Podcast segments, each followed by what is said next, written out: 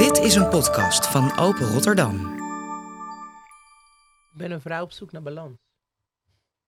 Mooi. Want ik weet dat ik heel erg geen balans heb. Want ik ben een vrouw die de moeder is van een 17-jarige die al seks heeft.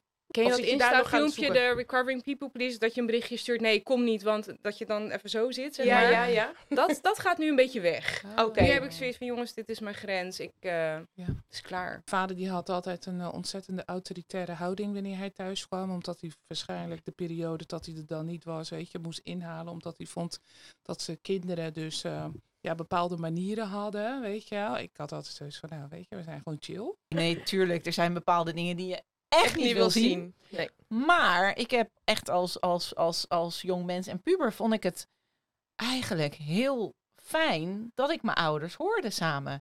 Welkom bij de allereerste editie van Femex Taboe. Nou, wij zitten hier eh, in een hele mooie setting. Ze zitten bij mij in de huiskamer, zo kan je het ook zeggen. zeggen. Ehm, nou, eh, het is een videopodcast, dus dat betekent dat ik niet de hele tijd in de camera hoef te kijken. Ehm, maar jij mag wel naar mij kijken. Ehm, ik zal even vertellen wat Oetaboe is.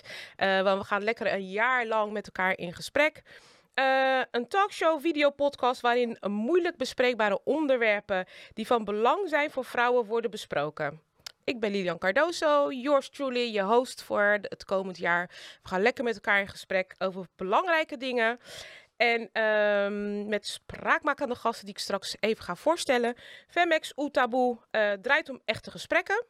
Aan de hand van cross-culturele thema's, gaan we straks even uitleggen. Relevant voor een groot aantal Rotterdamse vrouwen. En daar komt hij in de leeftijd van 35 tot 65 jaar. Met uitschieters naar boven en naar beneden natuurlijk. Ehm, nou, elk jaar eh, organiseren we een maandelijks. eh, we organiseren dit jaar een maandelijks terugkerende podcast, zo moet ik het zeggen. Waarin de host en gasten op een laagdrempelige, informele manier het gesprek met elkaar aangaan om kennis en cultuur uit te wisselen. Maar vooral taboes te bespreken. Wat zijn die taboes? Nou, daar komen we zo wel op. We gaan het vandaag hebben over de vrouwen, eh, vrouw zijn, ehm, vrouwen in de breedste zin van het woord. Vrouwen uit de 21ste eeuw. We zijn moeder, dochter, geliefde, gezinsvrouw, zakenvrouw, alles ertussenin. We zijn ontzettend aan het multitasken. Eh, een woord wat zeker voorkomt in het woordenboek van de moderne vrouw. Eh, want we vliegen als kippen zonder kop van de crash naar het werk, van het werk naar de supermarkt. En van de supermarkt naar de voetbal- en hockeytraining. En tussendoor spenderen we ook nog wat tijd in de beautywasstraat. Want dit moet natuurlijk allemaal helemaal in orde blijven. Eh, want ja, we leven nu eenmaal in een wereld waarin we streng beo- beoordeeld worden op ons uiterlijk. Nou, aan mijn tafel heb ik eh, vandaag spraakmakende gasten, zoals ik al zei. Vrouwen die mij inspireren. Ik heb ze als gasten gevraagd vandaag. eh, omdat het mensen zijn die ik persoonlijk volg. En eh, altijd wel geïnspireerd raak door deze vrouwen. En eh, als zij aan mij vragen hoe gaat het, dan kan ik eh, een oprecht antwoord geven hoe het gaat. En soms gaat het niet, en soms gaat het wel. En dan kan ik met hun het gesprek aangaan. Vandaag ook weer het gesprek. Dus ik begin aan mijn linkerhand. Esther, wil jij jezelf voorstellen vandaag? Ja, dankjewel Lilian. Ehm, en heel hartelijk dank voor de uitnodiging. Echt super, super leuk om hier met deze gave vrouwen aan tafel te zitten. Eh, mijn naam is Esther Barvoet. Ik eh, ben communicatieactivist, zo noem ik mezelf, zelfstandig sinds 2011. En ik denk dat ik mezelf ongeveer sinds 2015 communicatieactivist noem. En dat betekent, ehm, ik denk dat het meest begrijpelijk is als ik zeg dat is communicatieconsultant in organisaties, in bedrijven, en, eh, maar kan ook overheden zijn. Uh, maar dan doe ik specifiek, richt ik me op communicatiestrategie en uh, concepten en uitvoering van idealistische verandering in die bedrijven en in die overheden. Dus dat kan zijn duurzaamheid, dat kan zijn inclusiviteit, dat kan zijn empowerment, kan zijn armoede aankaarten, dat soort thema's. Oké, okay, mooi. Goed om te horen. Dankjewel, Esther. Gaan we door naar Fusun. Uh, nou, allereerst dankjewel Lilian voor de uitnodiging ook. Superleuk om hier te zijn. Ik uh, ben Fusun Akai, ik ben 37 jaar. Um, ik heb een achtergrond in communicatie en in management, sinds kort ondernemer. Ik werk als organisatieadviseur en als leiderschapscoach voor verschillende organisaties. Um, ik heb twee kinderen, een meisje van zeven en een uh, zoontje van bijna drie. Uh, ja, ik heb een lieve man en ik uh, zit hier met heel veel plezier. Superleuk om hier te zijn. Fantastisch, dankjewel. Uh, nou, Eloa Uderhout, kun jij je voorstellen? oh ja, tof dat ik hier mag zijn sowieso, dus thanks voor dat. Ik ben eh Eloa Udenhout. Ik ben eh 51 jaar. Eh, ik heb een zoon van 17. En het is de liefde van mijn leven. Want die andere heb ik nog niet gevonden. Dus we zijn nog steeds op zoek. ik, eh, ik heb mijn strepen verdiend in eh, de media op het landelijk gebied. Dus eh, televisie maken, radio maken. Ik ben nu ook regisseur van toneelstukken. En ik ben stand-up comedian.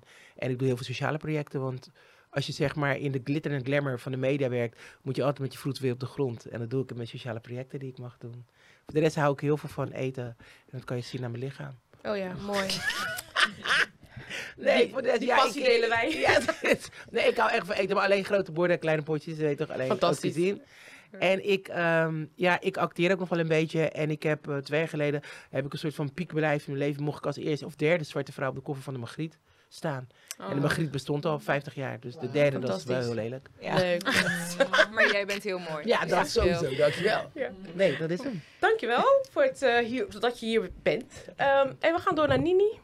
Ja, ik ben Nini Duarte Lopez. Mijn ambitie eh, was eh, aanvankelijk wel om eh, ja, een verdere carrière eh, te maken eh, in de politiek. Ehm, maar dat eh, viel eh, enigszins in duigen omdat ik eh, al ontzettend lang last had van financiële problematiek. En in 2021 ehm, is daar een antwoord op gekomen waarom dat zo was in ons gezin. En dat kwam omdat wij dus, ja, wat je nu eigenlijk zegt, erkend gedupeerden van het toeslagenschandaal zijn. Ja. Ehm, ik ga jullie misschien straks nog wat meer inhoudelijk vertellen hierover. Ik ben dus nu eigenlijk, ja, ik hou niet zo goed, ik hou, ik hou eigenlijk niet zoveel van het woord projectleider, maar ik ben projecttrekker van eh Volhouders Rotterdam. En eh, ja, dat... eh, Ja, dat doe je vertel nu. ik- Ja, Ja. en daar vertel ik jullie graag. Wat meer over. Ja, waarom Nini zei om weer hier te zijn tijdens corona, hebben wij het online, de mensen die Femex volgen, we hebben Femex online gedaan tijdens corona. We zaten thuis, eh, liepen tegen de muur op en dachten van, we gaan gewoon YouTube gaan we gewoon eh, starten en we gaan gewoon met mensen praten. Ja. Toen heb ik met heel wat mensen gesproken en het was een manier om eh, ja, door eh, corona heen te komen. Ja, dat is echt Ja. Ja, Mm. ja. En ik had het net over crossculturele thema's. Ehm, ik wil het eigenlijk niet benadrukken, maar ik ga het toch zeggen. Er zitten hier dames van verschillende afkomsten. ehm, uit de, alle werelddelen zitten hier aan tafel. En voor mij was het heel belangrijk om te weten... eh, zijn we zo, zo verschillend of zijn er overeenkomsten tussen ons eh, als vrouw zijnde? Ehm, ik ga even beginnen met het onderwerp vandaag. Ik heb net al verteld dat we het over vrouw zijn gaan praten. Eh, ik heb even het een en ander opgezocht, onderzoek gedaan. En ik kwam tot de conclusie, misschien lijkt het alsof wij ons niet meer kwetsbaar willen opstellen. Onze kwetsbare kant is onze grootste vijand geworden. De vrouw van de 21ste eeuw beslist en bepaalt. Ze laat zich niets vertellen en nemen alle beslissingen. Is de sterke onafhankelijke vrouw de nieuwe norm? Of zijn we dat altijd al geweest? En wordt er nu in een hokje gestopt? De sterke onafhankelijke vrouw.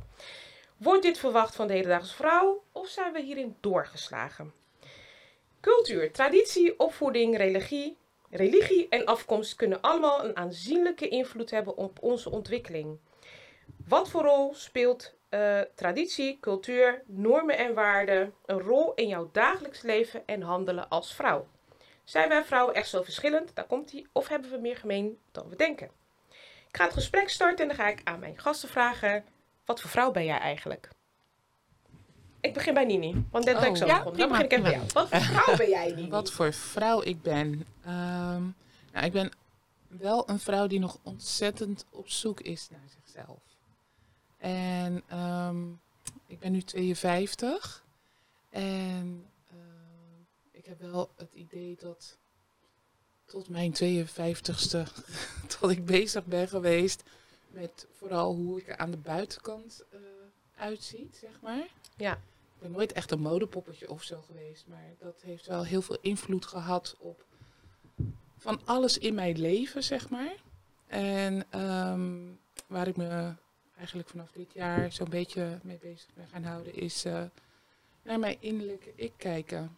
En, Ja. eh, dat is de vrouw die ik eh, vandaag ben. En ja, ik pak daar ehm, eh, allerlei, zeg maar, eh, er is van alles eh, op de markt, eh, zeg maar, in de aanbieding, hè, om te kijken naar je innerlijke zelf. Het licht in jezelf te vinden, ehm, eh, de manier van rust krijgen en, en, nog dieper in jezelf kijken. Dus van alles, ik heb echt, ik, sc- ik scroll me rot, zeg maar, om te kijken van, nou, wat past nou het beste bij mij? Ik heb nou twee... ehm, eh, eh, één healing sessie ben ik aan het doen. Ik zit ook bij de compound, zie ik. En eh, ja, daar eh, vind ik eh, rustig aan Ben je en jezelf een beetje aan het terugvinden? naar binnen. Ja. Heb je dit altijd al gehad? Of is dit wat je nu van jezelf ontdekt? Hé, hey, ik, moet, ik moet naar binnen. Om te kijken waar dat, waar dat gelukpuntje of geluk vandaan moet komen. Of, Ja, nee, dat is... eh, of is het een fase in je leven? Van, Nee, nee, dat is vanaf 2021 toen ik de erkenning kreeg van eh toeslagenschandaal. Toen kreeg ik de ruimte in mijn hoofd eh, om eh, me hiermee bezig te gaan En houden. wie was je maar. daarvoor? Hoe was jij daarvoor? Mm, Daarvoor was ik aan het overleven. Oké, Ja. duidelijk. Dus Ja. alles was uitgeschakeld. Ehm, zowel eh, in mijn lichaam, in mijn hoofd. En nu dat er weer rust en ruimte is, zeg maar, ehm, ben ik ook gaan ontdekken dat er heel veel ehm, in mij is vastgelegd door die periode. Mhm. En eh, daar heb ik ook eh, vaak last van, van wat er is vastgelegd. eh, in mijn systeem, zeg maar. Eh, en daar probeer ik een weg in te vinden om eh, ja, dat een plekje te geven. Oké, gaan we zo meteen dieper op in. Eloa, wat voor vrouw ben jij? Ik ben een vrouw op zoek naar balans. Mooi. Want ik weet dat ik heel erg geen balans heb. Want ik ben een vrouw die de moeder is van een 17-jarige die al seks heeft. Ja, Oei, pijnlijk oei. is zo. ik ben een, een, een, een vrouw die heel hard werkt voor waar ze, waar ze goed in is. Weet je, ik ben een natuurlijk verbinder, ben ik goed in. Ik kan mensen aan elkaar koppelen. Alleen kan ik mezelf maar niet juist koppelen. Ik ben iemand die gelooft in de hoeksteen van de samenleving. Huisje, boompje, feestje. Dus man, kinderen en thuiskomen koken voor mijn vent. Maar die is het niet, dus de balans is al weg. Dan kom je thuis, moet je koken voor een kleine stofzuiger, want zo noem ik mijn zoon. Ja. Eet alles wat maar los en vast staat. Gewoon, lijkt net of die gleuf gaat open, alles is weg in één keer. en eh, eh, daarnaast eh, ben ik iemand die in een korte periode heel veel is kwijtgeraakt. En dan niet zoals Nini, zoals in de affaire, maar vader en moeder achter elkaar kwijt. eh, zwager overlijdt. vier vrienden achter elkaar. In coronatijd leek net of een heel dorp onder me vandaan getrokken werd. Ehm, en telkens maar niet kunnen rouwen. Niet kunnen bedenken van waar ga ik wat een plekje geven en hoe. Mhm. En wat doe ik dan in mijn vrouw zijn? Je pakt die trein en je rijdt keihard door. Je Ja. was over alles heen. En dan komt opeens die mama die hamer. Ja. En dan denk je, oké, maar voor wat doe ik het eigenlijk? Heeft die Dus- tijd jou, ehm, de coronatijd, heeft dat jou gevormd naar... ehm, moest je anders naar jezelf kijken als vrouw zijnde? Of, Ik ben voor de eerste keer naar mezelf gaan kijken. oké. Ik deed het nooit. Ik deed niet eens in de spiegel. Ja. Kleren aan en gaan. En ook wat, ook wat daarvoor nog was. Ik heb zeg maar een, een maagverkleining gehad in 2019. En ik vond mezelf dik leuker, hè? Oké. Nee, weet je waarom? Het was Oh. veiliger. Ja, Mm. Het was een stuk Ja, veiliger. veilig. Dan wist je dat je chocomel ging drinken. Je wist dat je drie maaltijden kon eten. Je wist, en nu willen mensen dat je champagne voor je kopen en zo. En dan is het niet meer, le- nee, maar dan is het niet meer goed Ja. wat uit je mond komt. Maar dan is het leuk wat in je broek zit. Ja, oh ja. ja. Dus Ja. het is een hele andere kijk Andere op kijk op- mannen. Ook, want daarvoor had ik ook gewoon vaste relaties. Weet Ja. je, met, en nu eh, ja, lijkt het net of ik een of andere eh, Lust op je. vrije vrouw ben geworden. Nee, mensen zien me als een vrije vrouw, terwijl ik wil helemaal niet vrij zijn. Ik wil gebonden zijn aan één man. En ik wil gewoon een lang en gelukkig leven. Lekker, eh, we leven nog lang en gelukkig. Einde sprookje. Ja. Dat is wat ik wil. Ja, Hmm. ja. Maar Heel het is nu voor heel veel mensen heel raar als ik zeg dat ik dat wil. Jij? Nee joh. Ja. En dan heb je ook nog te maken met het feit dat je na je vijftigste of na je veertigste...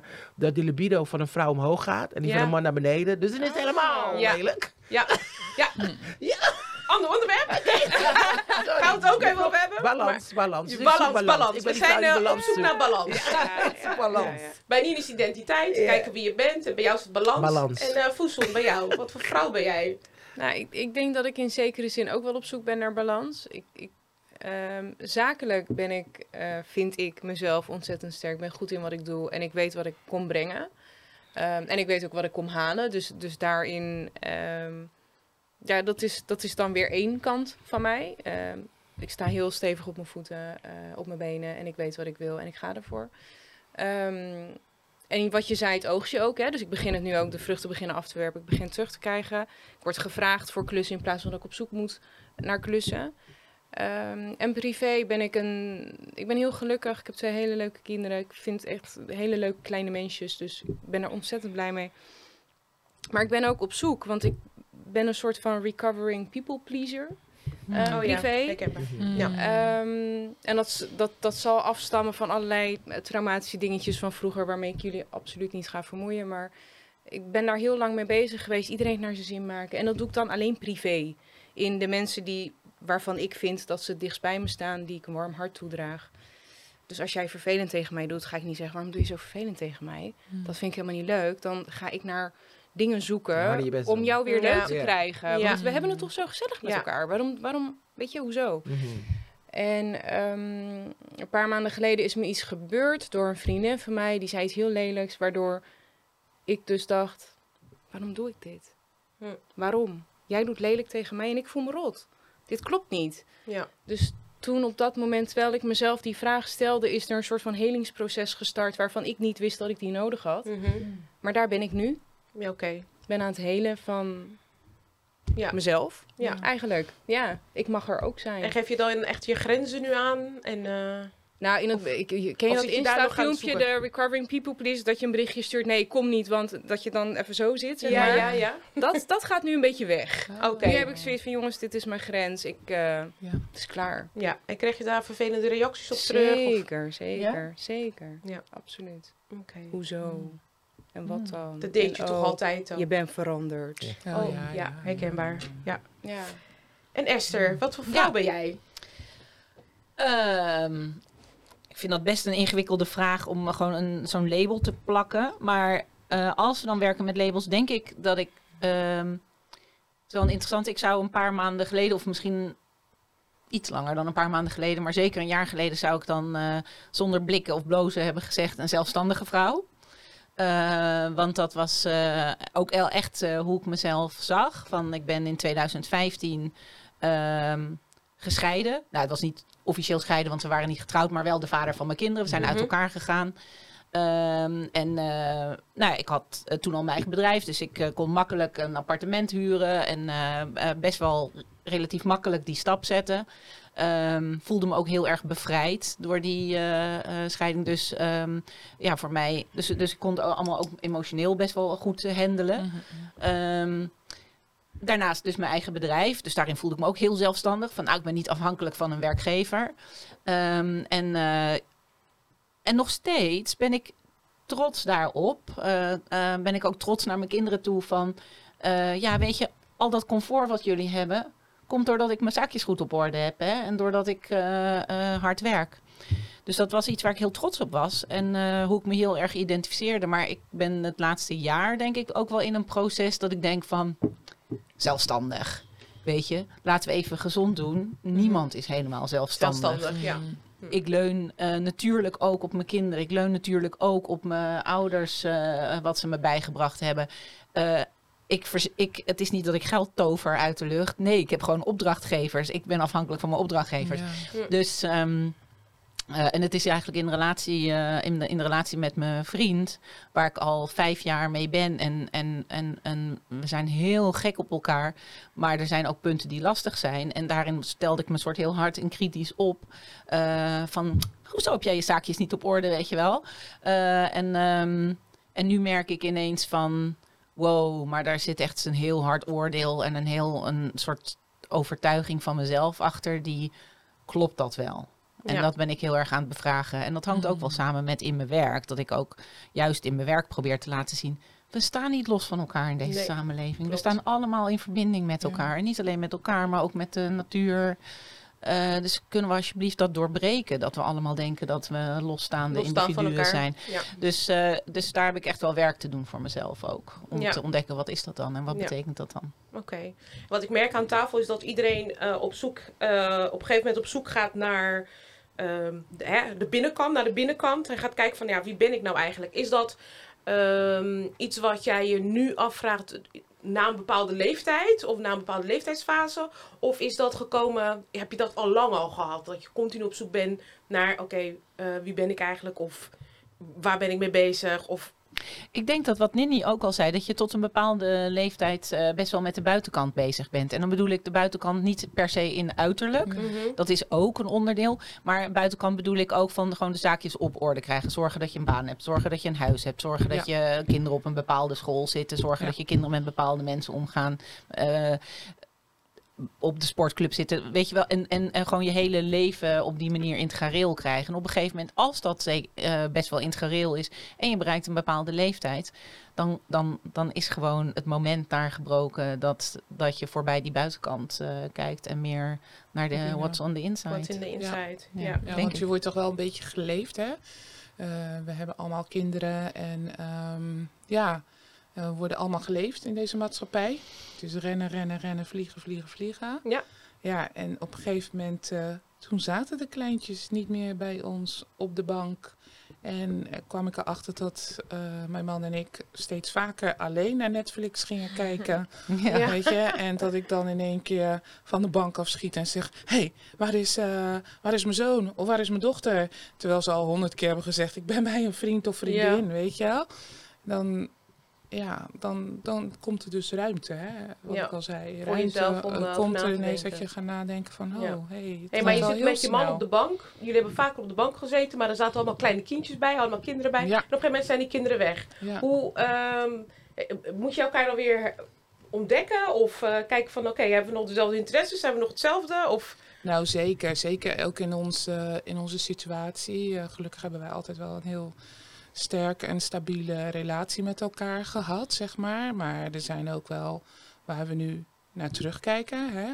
Ehm, zo van, what happened with us, weet je wel? We, we- ja, als ik dan kijk naar andere stellen en... ehm, eh, door de situatie waarin wij leefden, hadden wij natuurlijk gewoon niet heel veel geld. En dus ehm, we hebben geen herinneringen van grote vakanties, zeg maar, in het buitenland. Zoals eh, ja, de Hmm. gemiddelde modale Hmm. eh, ja, medewerker Jan Modaal, ja. ja. Jan Modaal heeft, zeg maar. Hmm. Terwijl we wel in die categorie vielen, zeg maar. Dus we hebben geen, ehm, we hebben geen herinneringen van eh, geweldige dates met elkaar, zeg maar. Eh, ja, de herinneringen die we hebben zijn vaak eh, ja, in en om het huis, bij wijze van spreken. En eh, ja, en vooral veel dingen die we dan voor de kinderen deden, in hoeverre we dat konden doen, zeg Mhm. maar. Ehm, dus ja, we zijn, eh, we zijn elkaar wel echt ehm, aan het herontdekken? ja, her aan het ontdekken en weer opnieuw, eh, ja. Ik vind het mooi dat je dat zo zegt, Ja. herontdekken op de bank. Is als ik nou naar mezelf kijk, kan ik niet wachten tot hij 18 wordt, zodat ik weer kan gaan leven. Want ik zit nu te denken van, dadelijk zit ik alleen op die bank. Op die bank? ja. Ja. In het Ja. huis alleen, met mijn Ja. zakenvrouwengezicht. Ja. Beetje moderne vrouw. Ja, dan eh. ken ik heel de dag pinnen. En, Ja. en dan ik Ja. geld op mijn lichaam Ga je plakken. En heel- hoe? Ga je heel de hele dag Ja, shoppen? het is soort van, nee, maar, is, ja, maar wie gaat het zien? Want niemand Ja. komt me halen. om te. Kijk, het is nu wel geluk dat ik bijvoorbeeld, ik heb laatst wel iemand leren kennen, het is nu wel weer voorbij. En als dit aan de lijn wordt gezet, is het nog verder voorbij. Ja. Maar ik heb voor de eerste keer, want ik date niet. Daten vind ik heel stom. En die persoon heeft me gewoon op 36 dates gebracht. Hmm. Ah. Dus we hebben gewoon 36 dagen lang gedate. Gedate. Ah. Oké. Dat was het meest sexische. Sorry voor alle mannen die kijken die er geweest zijn. Jammer.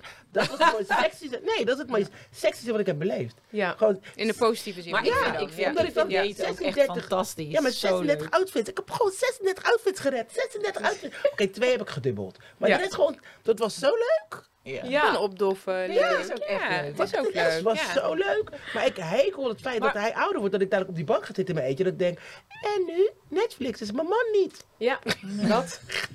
Esther. Is dat een afspraak? reageer je.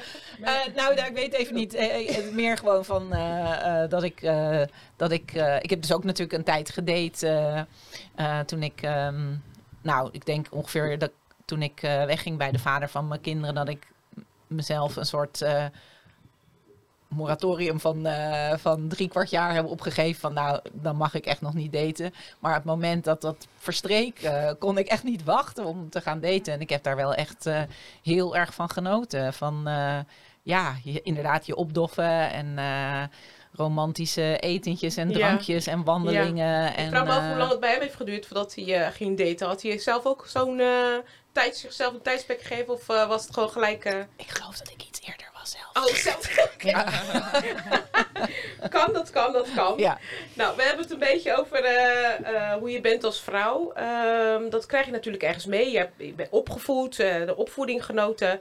Ik weet dat mijn vader eh, was best wel een dictator in huis. En mijn moeder was een traditionele vrouw. Eh pa niet boos worden als je dit hoort, maar het was wel zo. Eh, mijn moeder was een hele traditionele vrouw. Zij zorgde voor de kinderen. Zij, mijn vader Mm. bracht het geld binnen, want hij ging werken. Ehm, ik heb wel wat dingen van haar overgenomen. En ik weet dat in mijn tienerjaren ik daar heel te erg tegen ging vechten. Ik wil niet worden zoals zij. Ik wil Mm. gewoon eh, een carrière en modern en bla bla. Ik nam haar niet kwalijk dat zij een traditionele vrouw was. Want het was fijn dat zij thuis was als ik thuis kwam. Maar ik merkte wel dat ik meer wil, wou uit het leven. Mhm. En dat ook ging doen. En zij vroeg zich dan de hele tijd af, waar is dit kind helemaal mee bezig? En eh, ze zeiden altijd eh, dat ik een, eh, een buitenstaander was. Want mijn broer was traditionele man. Ging werken, een vrouwtje was thuis. En mijn zus eh, is altijd onder de vleugels van mijn moeder gebleven. En ik was echt een, een- de kleinste. En ik vloog gewoon. En mijn Maar moeder had bent de jongste thuis. Ik was de jongste Ja, thuis. rebel. Ja. Ja, ik was een rebel. Dus ehm, ik vraag me af welke tradities, normen, waarden eh, heb je van je moeder of de vrouwen om je heen in jouw omgeving geërfd? Of waarvan je zegt, oh die waren toxic. Of Ja. Die waren heel positief. Die heb ik dus meegenomen en die geef ik door aan mijn kinderen. Dus ik merk zelf dat ik, eh, mijn kinderen eh, zijn een hele erg voorbeeld van mij geweest. Op een gegeven moment gingen ze die spiegel bij mij voorzetten. Ik weet nog dat een keer ik heb dat van mijn moeder meegekregen. Schreeuwen. Schreeuwen in huis, dan hoort iedereen je. Dus wij, wij praten ook heel hard als wij met elkaar zijn. En mijn kinderen die konden daar niet tegen. Het zijn twee jongens en mannen kunnen daar niet tegen. Die hebben een soort van, eh, Mhm. ik weet niet, die, die, die stellen dat uit zo. Die horen jou gewoon Mhm. niet. Ehm, dus ik merkte gewoon dat ze op een gegeven moment tieners werden en zeggen: Als u schreeuwt, we zaten aan tafel, ik weet het nog. Als u schreeuwt, ik hoor je niet wat je zegt. Als je rustig met mij praat, hoor ik wat je zegt. Ik wil niet zeggen dat ik ga doen wat je zegt, maar Mhm. ik hoor wat je zegt. Maar als je schreeuwt, het lijkt net of iets bij mij gewoon eh, kortsluiting, klaar. Mhm. Dus dat was de spiegel die ik voor kreeg. Oké, dat was eigenlijk niet zo'n goede. ehm, dat was niet goed wat ik had overgenomen. Dus ik, ik ging terug, terugdenken van hé, dit is wat mijn moeder altijd deed. Hmm. Schreeuwende hoor je. Ja, wij zijn, waren meisjes, wij hoorden haar wel. Ehm, dus zijn er dingen waarvan je zegt: oh ja, dit zijn eh, toch wel dingen. Tradities of trauma's van je ouders die je meeneemt. eh, waarvan je zegt: oké, ehm, hier moet ik wat mee. Of dat je met jezelf geconfronteerd bent. Dat je denkt van, hé, hey, waar komt dit vandaan? En de Loa? schone schijn ophouden. De schone schijn ophouden. Niemand mag weten dat het thuis ook stinkt. Ja, Want we hadden papa en mama in huis. Mijn vader die werkte eh overzees. En die was dan om de drie maanden thuis.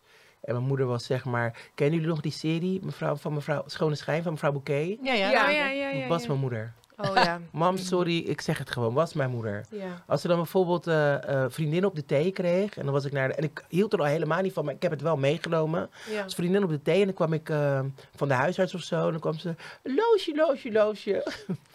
en heeft de dokter je nog getoucheerd? Ik zeg, ja mama, hij heeft met zijn vinger in mijn dood gezeten. En dan had ik het helemaal verziekt voor hè, want dat kan niet voor vriendinnen. Dat kan je niet voor vriendinnen zeggen. Weet ja. je? En, en eh, eh, dat het huis altijd goed moet. Ik woon vier hoog achter. Ja. Ik zie eruit alsof ik uit de Lexus kom. Snap wat ik bedoel? Mhm. Ja, ja, En ja. dat is wel wat ik van huis heb meegenomen. Niemand moet je zorgen aan je gezicht zien. Maar volgens mij is het net Surinaams. Hetzelfde als je haar is je kroon. Je haar moet altijd fantastisch zitten. Ook heb je geen stuiver in je zak. Maar Mm. niemand mag het zien. En dat is een toxic trade Ja. Die ik wel heb meegenomen. Schijn... En dan ga je overcompenseren. En ik weet dat ik bij mijn zoon bijvoorbeeld... dikke vette overcompensatie. Weet je, iedereen doet ik moest hij Balenciaga's, want zijn moeder was er nooit, want die was aan het werken. Mm. Oh, Weet die je, ja.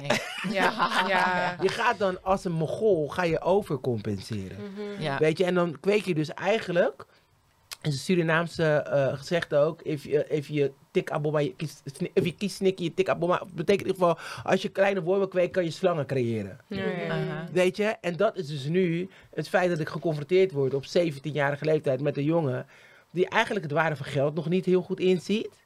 Weet je, bezig is in status terwijl dat al lang niet meer nodig is. Hm. Want hij is gewoon echt wel een lieve gast. Ja. Voor zichzelf. Hij heeft dat allemaal niet nodig. Ja. Maar omdat mama erin heeft gestopt, is dat dus... En dat hebben wij thuis ook. Wij waren altijd die kinderen die in bijkorfkleren liepen. Ja, Terwijl ik niet op mijn ouders rekening kon kijken of ze het wel hadden of niet. ja, precies. En je hebt het over waarde van geld. Ja. Is dat ook een ding wat je eh, heel erg van je ouders hebt meegekregen? Van joh, eh, die hebben waarde van geld en eh, je Ja. financiën op orde. Mijn vader keek nooit naar geld, die maakte het. Oké. En als het er niet was, ja, als het er niet was. En daarom, en het is grappig, want een vriendin van mij, mijn beste vriendin, zei ook altijd van, zegt ze, als ik het even niet weet en moet balanceren als alleenstaande moeder, dan zegt ze, wat zou je moeder doen? Want mijn moeder kon altijd goochelen. Ja. Weet je, was er geen geld, zei ze abracadabra en dan was er opeens geld. Oké. Serieus. Weet je, dus ik Ja. ben een geldgoochelaar geworden. Ja. En dat kan soms mijn nek kosten. Want daardoor kan je ook soms hele domme beslissingen maken. Ja. En mensen daarin verschrikkelijk kwetsen. Ja. En Ja. ik ben niet van het kwetsen van mensen, maar het is omdat je wil overleven. Je gaat de overlevenstand, je moet overleven. En niemand mag zien dat je pijn hebt. En niemand Ja. mag zien dat je het zwaar hebt. Je gaat door, je gaat door, je gaat door. Want dat moet je. Want het enige wat eigenlijk een, een visie blijft, is dat mijn zoon moet een dak boven zijn hoofd, de ijskast moest vol. En alsjeblieft laat de stroom zijn. En als het mee zit, nog een beetje internet. Ja. Dat heb ik gelukkig nog nooit verloren. Die strijd heb ik nog nooit, ik ben nog nooit uit mijn huis gezet. Ik heb nog nooit geen stroom gehad. Ik heb altijd internet gehad. dat, dat is wel, maar het is wel vanuit huis uit een soort van lelijke ethiek die je meeneemt om dingen te kofferen. Ja, maar probeer dat, di- dit wat je zegt van hè, schijn, probeer dat bij je zoon ook een soort van te doorbreken, die Ik cirkel? probeer het echt te doorbreken door eerlijk te zeggen dat ik tegen hem zeg van het is er niet broer. Ja, Weet je, als je nu vier flessen drinken hebt, zorg dat je nog drie dagen redt. ja precies. Want Ja. het is er niet. Het is er niet. Ja, ja. Voelsel, herken jij dit? Ja, ik ben, ik ben aan het eh, luisteren en ik denk, ja, ik- Ja. ik- dit is gewoon ook mijn jeugd in, in meer of mindere mate natuurlijk. Iedereen beleeft het op zijn eigen manier. Maar ehm, een van de dingen die ik wel tot op de dag van vandaag meeneem en dus ook aan mijn kinderen zeg. Mijn zoontje is bijna drie, maar dan denk je, je snapt het misschien niet, maar ik ga het je toch zeggen. Ehm, maar dingen die binnen onze vier muren gebeuren, hoeft niemand te weten. Eh, je, je hoeft er niet mee te koop te lopen. Niemand hoeft het te weten. Als mensen aan je vragen, zeg gewoon dat het goed gaat. Weet je wel, eh, dat. Ehm, en dat heeft ook te maken met de strijd die mijn moeder heeft geleverd. Ik had een hele strenge vader. Ehm, heel traditioneel. Mijn moeder is hier opgegroeid vanaf dat ze negen was, geloof ik. Dus ehm, die is meer Nederlands dan mijn vader was. Mijn vader is echt op eh huwbare leeftijd zeg maar, uit Turkije gekomen. Eh, mijn vader was opgegroeid in een dorp. Mijn moeder is opgegroeid in een Nederlandse stad. Ehm, dus er was altijd strijd in huis. Mijn moeder vond dat we mochten leven, dat we mochten ontdekken. En mijn vader die dacht, nee, ze moeten hier blijven, want anders dan gebeuren er enge dingen. Ik ken dit land niet, ik ken deze mensen niet. Ehm, dus en dan voornamelijk naar mij, mijn broertje had het veel makkelijker. Ehm, ik moest vooral binnen blijven, maar er werd niet over gesproken. Niemand hoefde dat te weten. Eh, mijn moeder mocht niet naar school, want het was een meisje. En dan moest ze bij mijn opa weg eh, om te studeren. Ja, er zaten jongens op school, dat kan niet. Dus dat soort dingen, maar er werd er nooit over gepraat. En dat is wel iets wat ik van mijn moeder ook weer heb meegekregen. Voor je strijd in stilte.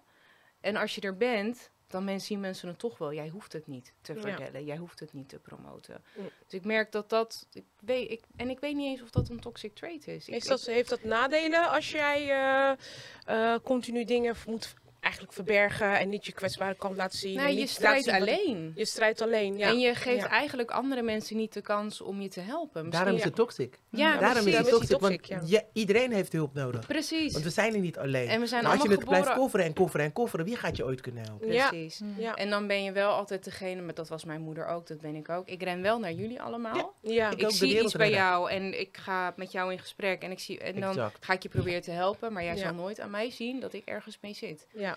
Ehm, Ja. En je ontneemt eigenlijk de kans daarmee van anderen ook. Het is ook eigenlijk Precies. misschien Ja. heel erg gemeen, want misschien Ja. Heb jij iets waarbij, wat mij heel erg goed gaat doen. kan doen. Maar Ja, ik het geef is wat- jou die kans ja. niet. Nee. Ja. Het is wat Esther zei, Ja. hè? Van eh, ja, zelfstandig. Je bent nooit echt zelfstandig. Herken je dit een beetje, Esther, als je dat zo hoort? Of denk je van, nou, bij mij was het anders?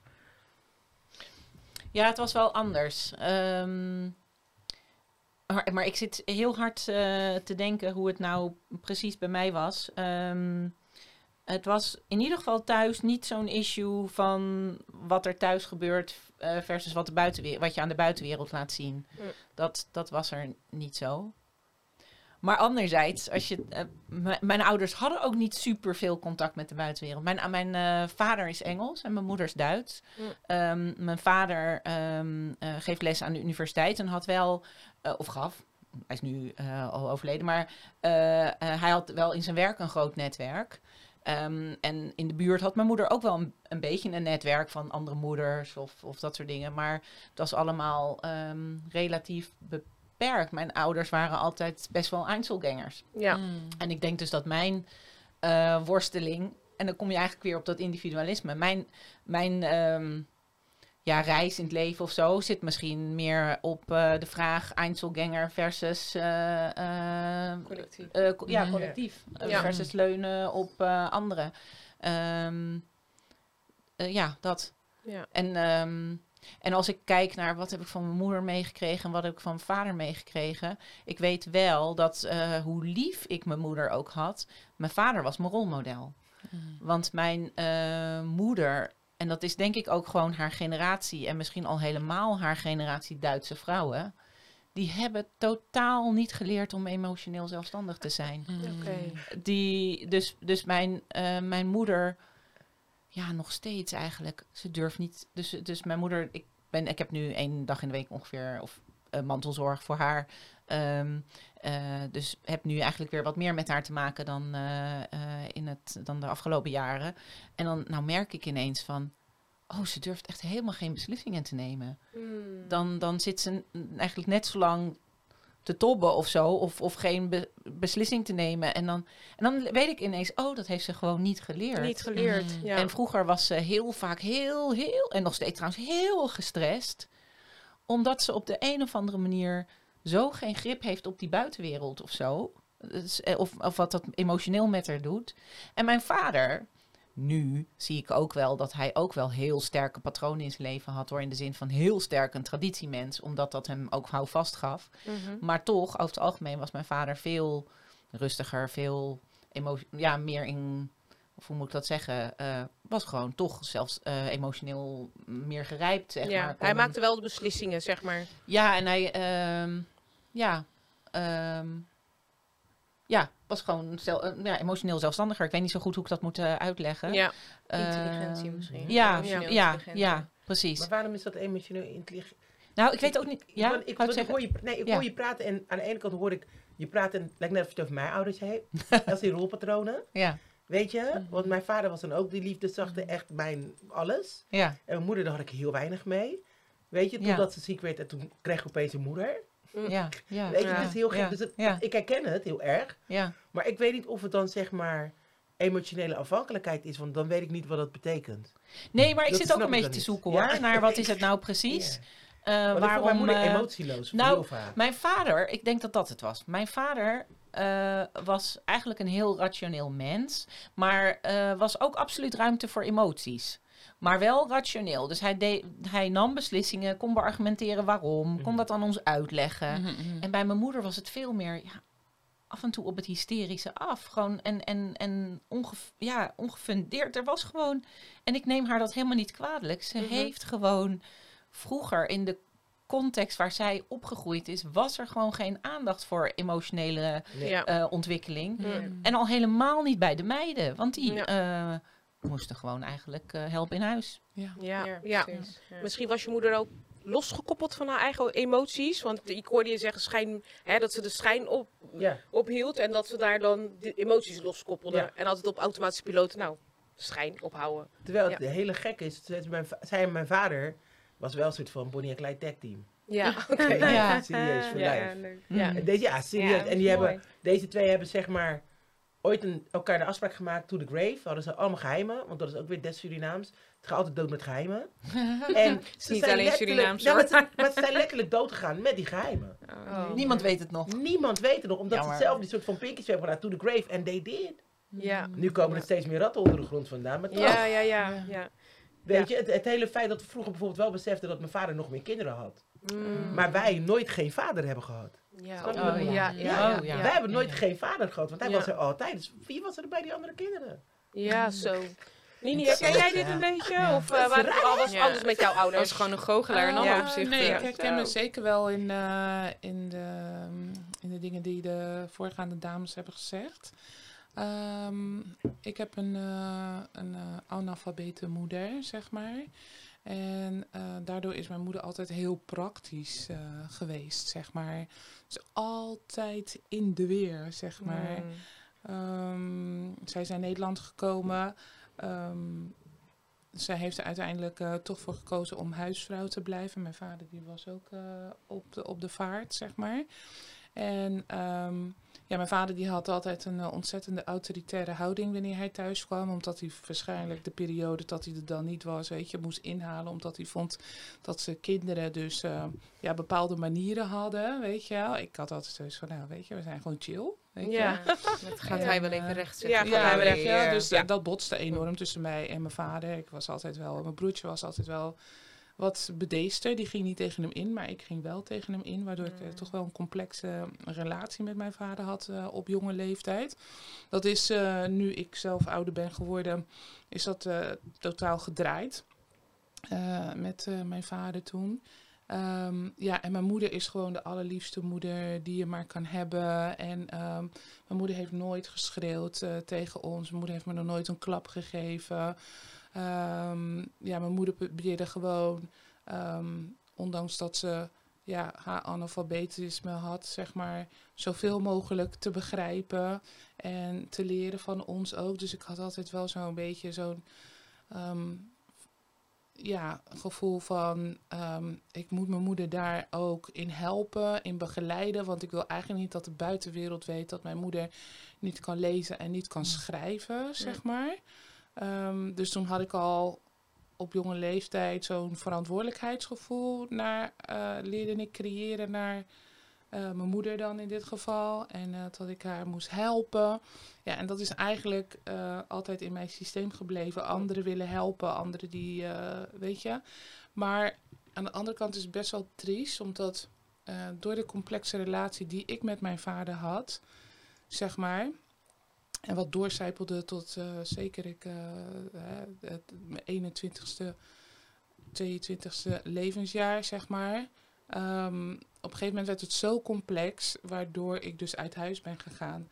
Terwijl ik, door de, doordat mijn moeder eh analfabeet was, had ik heel erg de drang, weet je, om school eh, af te maken Mm. en eh, naar een HBO te gaan bijvoorbeeld. Want ik wilde aan heel de wereld bewijzen van ja, maar ik ben geen analfabeet, weet je wel. Aan de ene kant En- wou je haar helpen, heel Ja. erg, maar aan de andere kant wou je ook niet, Bewijsdrang. ja, Sorry? be- be- Bewijsdrang, ja. en ook niet Ja. zijn zoals zij. Nee, was. nee, nee, Ja. dat wilde ik absoluut niet, Ja. zeg maar. Ehm, maar ja, door de relatie, de, de, de relatie tussen mij en mijn vader, dat gooide eigenlijk roet in het eten. Eh, waardoor ik dus eh, op een gegeven moment uit huis ben gegaan. En eh, op mijn 25ste werd ik moeder. En ja, toen begon heel die, van toen mijn toe, toenmalige partner. En ehm, ja, toen begon mijn leven eigenlijk... eh, ja, weet je, dat is een rollercoaster. Toen ging dat wagentje, weet je, als je dus in zo'n Mhm. achtbaan zit, dan, hè, je krijgt Ja. kinderen en dan begint dat, dat achtbaanautootje, dat begint dat tjuk, tjuk, tjuk, tjuk, tjuk, tjuk, Ja, tjuk, ja, tjuk ja, naar boven. ja. En voor je het weet zit je in woe- Ja, dan gaat het alle kanten op en Ja. dan ben je ineens 50, ja. weet je, en dan komt dat moment dus inderdaad, of 52, beetje dan, wennen. ja. ja, dat je Ja. denkt van, hé, hey, wacht even, we gaan nu weer gewoon rustig naar de, naar de beginplaats, zeg maar, waar dat autootje stond, Ja. eh, in die rollercoaster. Was jouw vader nou een andere eh, opa dan dat hij vader was? Oh, absoluut. Mijn vader die wilde alles goed maken met, eh, met, met mijn eerste dochter sowieso. Ehm, eh, mijn andere drie kinderen zijn van mijn huidige partner. En ehm, bij mijn eerste dochter, ik ging toen uit elkaar al heel snel met mijn toen toenmalige partner. Dus mijn vader voelde heel erg de verantwoordelijkheid om ook mee te helpen zorgen dat eh, het niks aan zijn kleinkind ontbrak, zeg maar. Mhm. Dus het werd echt een geweldige opa. En Krijg je dat- ook een andere band met hem? Of eh, Ehm, bleef dat een beetje hetzelfde? Of, ik, was altijd, ik, ik bleef altijd waakzaam, zeg maar. Weet je? Dus ik- ja. het heeft me wel echt eh, ja, geraakt, zeg maar. Het is echt wel in mijn DNA gaan zitten ook, zeg maar. Dus ik ben daardoor wel waakzaam geworden. Ondanks dat het mijn vader was, heb ik hem nooit meer echt ehm 100% eh vertrouwd, zeg maar. Dat het, eh, ja, dat het helemaal Ja. oké was. Niet eh, hoe het dan bij mijn moeder. Bij mijn moeder was alles vertrouwd. Echt tot Ja. aan de kleine teen toe. Weet je, dat was allemaal vertrouwd. Dat was goed. Daar kon ik op bouwen, daar kon ik op rekenen, weet je. Al kwam ik om vier uur s'nachts thuis, weet je. Dan stond mijn moeder daar en dan was ze nog niet oordelend naar mij toe, zeg maar. Maar dat hoefde Mm. ik echt niet bij mijn vader te flikken. Ja, ja. Het is heel Dus, eh, eh, interessant dat je dat zegt, want ik herken het ook bij mijn vader. Eh, hij gaat heel anders met mijn kinderen om. en soms denk ik echt van, zo, dat, zo wij kregen gewoon eh pak slaag als we dat zeiden. Ja. En mijn kinderen gaan ook echt gesprekken met hem. Al, al begrijpen ze elkaar niet helemaal goed, maar ze gaan ook echt gesprekken met hem aan. En Ja, vinden hem helemaal geweldig opa. Ja. Terwijl toen ik opgroeide, ehm, was ik blij toen hij en mijn moeder uit elkaar gingen. Want toen ging er een wereld voor mij open. Hè, dat zei jij ook net. Ja. Eh, vrijheid. Ja. Mag ik Ja. daar nog even wat Ja. aan- aan toevoegen? Is wel dat, eh, ondanks dat ik me nooit echt helemaal veilig heb gevoeld, zeg maar. ehm, eh, wat ik ontzettend jammer vind, want als ik kijk bijvoorbeeld naar ja, hoe mijn dochter, ja, weet je, voor haar is opa helemaal, weet je. Ja, ja. eh, Voetstuk gewoon. ja, voetstuk. Want Ja. hij heeft nooit tegen haar geschreeuwd, weet je. Hij heeft haar nooit een pak slaag gegeven, weet Ja, je wel. ja. Dus op een of andere manier, je creëert toch dat onveilige gevoel. Ondanks dat het je vader is, weet je. Mm. hè? En eh, op zijn sterfbed eh, drie jaar geleden... ehm, dat hebben we ook nooit echt uitgesproken. Dat Mm. vond ik ontzettend jammer. Dat Ja. ik nooit eerlijk Mm. met hem ben gaan zitten en ben gaan vertellen van... pap, ik heb me echt onveilig gevoeld gewoon, weet je. En dat is heel lang zo gebleven, Ja. weet je. En daar wil ik het toch met je over hebben. En misschien had hij wel iets troostends kunnen zeggen, zodat ik dat kon afsluiten. Kon zeg afsluiten, maar. En dat ja. heeft alweer zijn weerga op hè, mijn innerlijke ik, zeg maar. Maar dat stukje, daar heb ik nu troost mee, omdat ik op zijn sterfbed heb ik ehm, tegen hem gezegd, ik zeg pap, het was goed zo, Mm. weet je. Ja. Je hebt gedaan wat je kon doen voor ons. En ehm, ik ben blij met alles wat je ons hebt gegeven. En ik vergeef je. Ik vergeef je voor alles waarvan jij nu denkt eh, op jouw reis naar het hiernamaals, weet je, waarvan jij denkt dat je het misschien eens niet goed hebt gedaan of niet hebt goed afgemaakt, zeg maar. Ik vergeef je alles. En door die woorden te gebruiken, zeg maar, Heb je het ook kunnen heb afsluiten ik het ook kunnen zelf. afsluiten, Ja, weet je. ja, ja. ja. Ja, nee, ehm, ik heb nu een hele andere band met mijn vader. Eh, best wel een, eh, een leuke band. Wij Ja. blijven gewoon op die surface gewoon. We gaan niet de diepte in. Ik heb het geprobeerd een keer met de diepte in te gaan, wat dingen te vragen. Mijn zus doet dat heel Ja. vaak, want hij, heeft, hij is echt zo met mijn zus. En bij mij is het leuke dingen. Hè. Ik ga met pa rijden en we gaan eh, leuke dingen doen. Maar we moeten niet diepte in gaan, Ja. want eh, hij zegt gewoon, het is niet gebeurd. Als je tegen hem zegt, pa, weet je nog, eh, toen was ik heel klein en eh, toen kregen we altijd met, met die riem. En je had opa nog om, zweep gevraagd, hè. Dat opa zei, ben je gek of zo? Ehm, nooit gebeurd. Nee, kan hij zich helemaal niks van herinneren. dus eh, dat is het gesprek wat ik met mijn vader heb. Pa, weet je niet die ene keer? Hij kijkt je gewoon aan en zegt, nee, ik weet niet waar je het over hebt, man. Ja, maar misschien zoals ik dit allemaal Mm. adviseren, weet je, misschien is het dan wel als je in welke situatie, hè, misschien zo'n situatie of een soort gelijke situatie met je ouders hebt, weet je, denk ik dat eh, het in fases ehm, In fases, ja. eh, brengen, Ja. zeg maar, Ja. dat dat wel heel belangrijk is, zeg maar. Ehm, ik heb heel lang gezocht naar dat moment. Hè, dat ik het met mijn vader eh, kon bespreken. En dat ik het, want wij zijn wel van de generatie van: hé hey, jongens, eh, weet je, ik wil mijn hart bij je uitstorten. Ik wil praten. Ik wil eh, hier uitkomen, zeg maar. Hè, dat, daar zijn wij wel de generatie dan weer van. We hebben het net Mhm. heel erg ge- Ja, we hebben wel die cirkel doorbroken. Dat, Ja. dat, dat hebben we niet van onze ouders meegekregen. nee, Nee. weet je, we zijn niet meer van in de doofpot stoppen. Ja. Zeg maar, alleen ja, je moet rekening houden met die generatie. En wie nog in zo'n transitie zit met zijn ouders of zo'n fase zit, weet je. Ik zou vooral willen adviseren om wel je hart te verlichten, zeg maar. Maar doe dat dan gewoon in fases. Ja. Weet je wat het is? Hmm. Eh, je ouders, en ik heb ze allebei ook niet meer. Mhm. Ik bedoel, ik ben de enige volgens mij die ze allebei niet meer heeft. Ja, ik heb alleen mijn vader verloren. Ja. ook, Ja, ik heb ze allebei niet meer. En nu heb ik dus twee keer mogen ervaren wat er wel gebeurd is als je bemerkt, en een gevoel is dat in je, dat ze bij hun eindstation komen, worden ze Mhm. emotioneler. Ja. Mhm. En dat zijn de momenten voor de gesprekken. Ja. Ga niet wachten na dat. Als je ziet dat de emoties komen, ga gewoon Mm. zitten En stel ge- niet genuanceerd, stel die vraag op een vriendelijke toon. Maar weet je nog, daar en daar. Zo, dat was lastig, hè? Ja. Dus mijn moeder heeft aan. Dus, eh, eh, mijn moeder heeft me nog heel veel kunnen vertellen voordat ze ging. Maar ook grotendeels van haar wensen waren als ze ging. En dat gesprek durven we nooit aan. Dat we bang Nou, zijn voor die periode. En ik je zat moet nu. echt- Je moet nu. Afgelopen keer bij mijn moeder zat ik te denken, ik moet nu dat gesprek Ja, gaan moet- voeren. Ik moet, moet. nu Ja. gaan vragen wat ze wil Wat ze voor wil, de ja. uitvaart en welke je? muziek. Ja. En, Wat Ja. wil je? ja. En het vervelende was, gelukkig wist ik al een groot gedeelte wat mijn moeder wilde. Want toen de tijd voor haar er was, want zij is tijdens de eerste golf van corona overleden, Ja. kon ze niet meer praten. Nee, ja. Ja. En ze wilde alles controversieel. Ze wilde dus, voor Surinaamse begrippen mag je rood niet doen als iemand overlijdt. Ja. Helemaal rood, ze wou alles in rood. Oh, goed. Ja, ja, ja. dus we hebben daar gewoon staan volledig in het rood. Ja. Ja. Met de rode boeket. En ze zegt, ja, draai allemaal. Mhm. En dan heb je van die eh, eh, Surinaamse liedjes. En sommige zijn heel vies. Ik wil twee van die. Oh. Weet je, dus Ja. ze heeft wel precies kunnen aangeven wat ze wilde. Dat is En ik mooi. heb zoiets van, Ja. ik was de laatste die bij haar was, bij de laatste adem. En toen heb ik ook tegen mijn zus gezegd van, ja, maar dit is wat mama wil.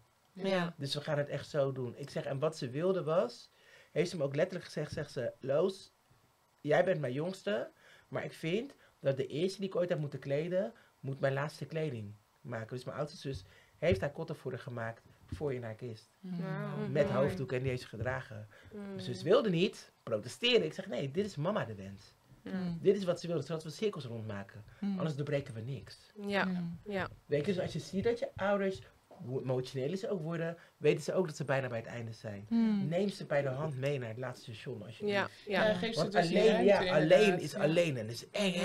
Ja. Ja. Mhm. Want daar leren ze ook van. Hè? Ze- Ze, hebben toch geleerd. Uiteindelijk Tuurlijk. merk je toch dat ze geleerd hebben van ons als generatie. Weet je, om je toch wat meer open te stellen en ja, wat meer outgoing te zijn. Nou, jouw moeder was heel erg outgoing, Ja. want die zei rood. Hè? Ja. Terwijl ja, wat je aangeeft. Mijn vader heeft ook inderdaad in de laatste fase van zijn, eh, van zijn leven met ons besproken wat hij wou. En daar zijn we ook niet in tegenin gegaan of wat dan ook. We vonden het echt wel zo bewonderingswaardig dat hij heel erg eh, uitgesproken daarover was. Ja, en dat is een klein stukje groei van die generatie. En dan de volgende ra- generatie zijn wij. Onze kinderen zien nu ook allerlei dingen Ja. dat ze denken van, nou, die ouders van ons eh, zijn koekwous. En Maar is groeien we ook in. Het is, Ja. het is nog een stapje verder. Het is nu dat ik merk bij mijn zoon ook. Weet je dat hij dezelfde liefde die ik voor mijn ouders heb, voor mijn ouders heeft? Mm. Mm, Ja. Gewoon dezelfde liefde die ik voor mijn ouders had. Dus dat is dat ding wat hij heeft meegekregen. Daar ben ik Mm. heel erg dankbaar voor. Mm. En daarnaast heeft mijn moeder, en sorry, want mijn moeder is net zoals ik ben. We gaan alle over de place. Heeft ze wel een laatste druk meegegeven voor als ze er niet meer was. Mm. Ze had altijd een droom. Ze wilde wat starten in Suriname. En ik vond dat ze loog toen ze het zei. Maar nu begin ik steeds meer te beseffen dat ze nog steeds loog toen ze het zei. Want ze wilde gewoon dingen uit. Nee, Ja. ze wilde altijd een seksshop in Suriname. Dus ging Oh. altijd dingen te staan. Ja. Dus al die rare dingen die ik in de kamer vond. Ja, het is voor de. Het is voor de shop. Het is voor de shop. Oh, no, echt, joh? she was Wat trying goed, zeg. everything. Die- Oh ja, dat gewoon Ah. eigen... Ja. Maar het is toch fantastisch? Ja, maar- super. echt fantastisch. Ja. Nee, maar nu is het nog steeds wel mijn missie om het ooit een keer te Ja. doen. Ja, Ja, Weet echt je, wel voor haar gewoon Ja, even. maar wel Ja. mooi dat ze die dingen, dat je dat gewoon zag. Want bij ons ging de televisie uit als wij, als iemand maar zoomde op de televisie. Ja, ging gewoon uit. ook. Ja, het ging gewoon uit. Ja. Mijn vader zei gelijk van, die keek ons echt aan van, eh, zitten jullie hier nog? Ja. Wegwezen. Die ja. mensen waren niet eens aan het zoenen, maar ze gingen, kwamen dicht bij elkaar en zaten. Echt te kijken van, zitten jullie hier nog? Ja. Nou ja, wij, gingen, wij dropen dan zo af. Ja. Weet je wel? En ik moet eerlijk zeggen, ik heb dat eigenlijk ook, ehm, bij mijn kinderen had ik dat eigenlijk ook. Oh, dat ik Totdat ze een beetje tiener werden en gingen daten. En, toen gingen ze die dingen gewoon vertellen waar ik bij was. En dat, ik vond het zo awkward. Ik heb het niet meegekregen, maar ik bleef gewoon als moeder. "Mm, mm, mm, oh. en van binnen dacht ik van, wat? Wat zijn dit voor gesprekken met, met je ouders, weet je? Ik dacht van, dit heeft eigenlijk, eigenlijk respecteer je ze zo erg dat ze je gewoon vertellen waar ze Ja, mee bezig zijn, weet je? goed, juist. Ja. En toen, eh, daarom Ja. zeg ik, ik heb heel veel van hun geleerd en eh, dan breek je het gesprek open. Ja. Ja, maar dat is, daarom zeg ik, ik, ik kom uit een heel vrij, eigenlijk voor mij, want ik was een vierde in rij. Dus Ja. al die ballen hadden mijn zussen allemaal gekregen. Ik kwam uit een vrij gezin, dus was ik thuis en mocht mijn vriendje blijven slapen. Ja. En dan waren we in de kamer en dan deden we van alles. En mijn moeder klopte nooit. Ja. Dan ging ze, Loos, eh, moet ik deze eh, gele schoenen of moet die rode schoenen? Zeg, ma, ma, hij is hier, ma, Ja. ma, ma. Zegt ze, oh sorry. Kom, ik heb die rode gekozen. Ja, oh, ja, ja, ja, ja, ja. Of dat je dan in die slaapkamer van je ouders binnenkomt. Ja. Kijk wat je vader doet. Ja. Wat? Oh, Kijk wat je vader Oh. Oh no, mama, no. Ja, Mijn oh, moeder ja. was de een totally vrij. Oh. Ja. Serieus, Nee, we hadden dit totaal much. Ik had, ik had Too wel, much, too much. eh, ik heb eh, inderdaad als, eh, als puber en als nog jong, echt wel jong, nog jonger mens, best wel vaak mijn ouders gehoord. Oh, dat ze aan het vrijen waren Oh. en eh, Heb dat soort dingen. gekregen daarvan? Ik kreeg. nou, maar ik zal je zeggen. ehm, eh, mijn, mijn kinderen en, en ik ook zijn helemaal dol op de se- tv-serie Modern Family hè? Ja. op Netflix. Maar in Modern Family is er zo'n aflevering dat de kinderen van eh, Claire en Phil eh dus per ongeluk naar binnen lopen als, de, als eh, die ouders net eh, van Bill gaan. Eh, en die kinderen die rennen dan echt helemaal getraumatiseerd het park in en die durven niet meer naar huis en dit en dat. En ik vind dat altijd zo'n aanstellerij. Dan denk ik altijd van ja, oké, nee, tuurlijk, er zijn bepaalde dingen die je echt, niet, wil zien. Nee. Maar ik heb echt als, als, als, als jong mens en puber vond ik het eigenlijk heel fijn dat ik mijn ouders hoorde samen. Want dat was voor mij wel een... eh, Ze hebben het zeker. leuk. ja, ze, hebben het fijn, ze fijn houden samen. van elkaar, ze gaan voorlopig Mm. dus niet scheiden. Weet je, dat soort bevestiging Ja. haalde ik daar. Dat vond ik echt wel... Ja, Ja. ik, ik, ik vond dat wel mooi. Ja, mooi, mooi. We zijn eigenlijk al ons, aan onze tijd. Tijd voorbij, oké, Tijd is eh, sorry. voorbij. We hebben een heel mooi gesprek gehad over bepaalde dingen. Dit is de allereerste FemX. En eh, we zijn al een beetje in het taboe gedoken van bepaalde ja, cultuur, tradities, normen, waarden die we hebben meegekregen. Eh, ontzettend bedankt voor deze eerste tafelgesprek, dames. Eh, jullie hebben eh, eh, de kopjes eraf. Ja, leuk. Eh, kopjes eraf. En ik vond het superleuk om te doen. Het lijkt net een gesprek die we gewoon rond- rondom de keukentafel hebben. Hadden we niet En eh, superleuke verbinding hier. Ehm, eh, ik zie wel dat we steeds minder, dat steeds meer overeenkomsten zijn dan verschillen Ja, onder de vrouwen. dat zijn- ja, En eh, maakt niet uit waar je vandaan komt. Eh, Je Mhm. maakt af en toe ook dezelfde dingen mee. Ehm, en ik wil even zeggen dat de eerstvolgende aflevering eh, eh, in november, eind november is. En daar gaan we het hebben over daten, seks en relaties. Zo. Leuke dingen. Mogen, mogen wij weer komen? Yes. Ja, ja, mogen jullie weer komen. Daten, seks en relaties. En eh, na je 35ste, na je 40ste, als je een ellenlange relatie hebt gehad en je moet weer gaan daten. Oh, hoe ziet dat eruit? Die. Tinder en noem maar op, weet ik veel. Hoe ziet dat eruit? Dat is de eerstvolgende. Mocht je vragen hebben, mocht je ideeën hebben, noem maar op. eh, zoek ons op, social media. Het komt zo meteen eh, in, in, eh, in, het, in het scherm. En dan kan je ons altijd mailen en vragen van... hey, ik heb een topic of... als je mee wil praten en dingen wil doorgeven, dan doe ik je volgende keer jouw e-mail in de uitzending even doorgeven. Dan koppel ik het even terug. Ehm, dus ehm, volg ons op alle social media en dan blijf je altijd op de hoogte van wat we doen en waar we zijn. Ontzettend bedankt voor het kijken en voor het luisteren. Jullie ontzettend bedankt dat jullie er waren. Jij Dank jullie wel, dames. En eh toi toi toi, tot ziens, tot de volgende keer. Doei doei. Doei, doei. Doei. Meer podcasts beluisteren van Open Rotterdam? Je vindt ons via je favoriete podcast-app.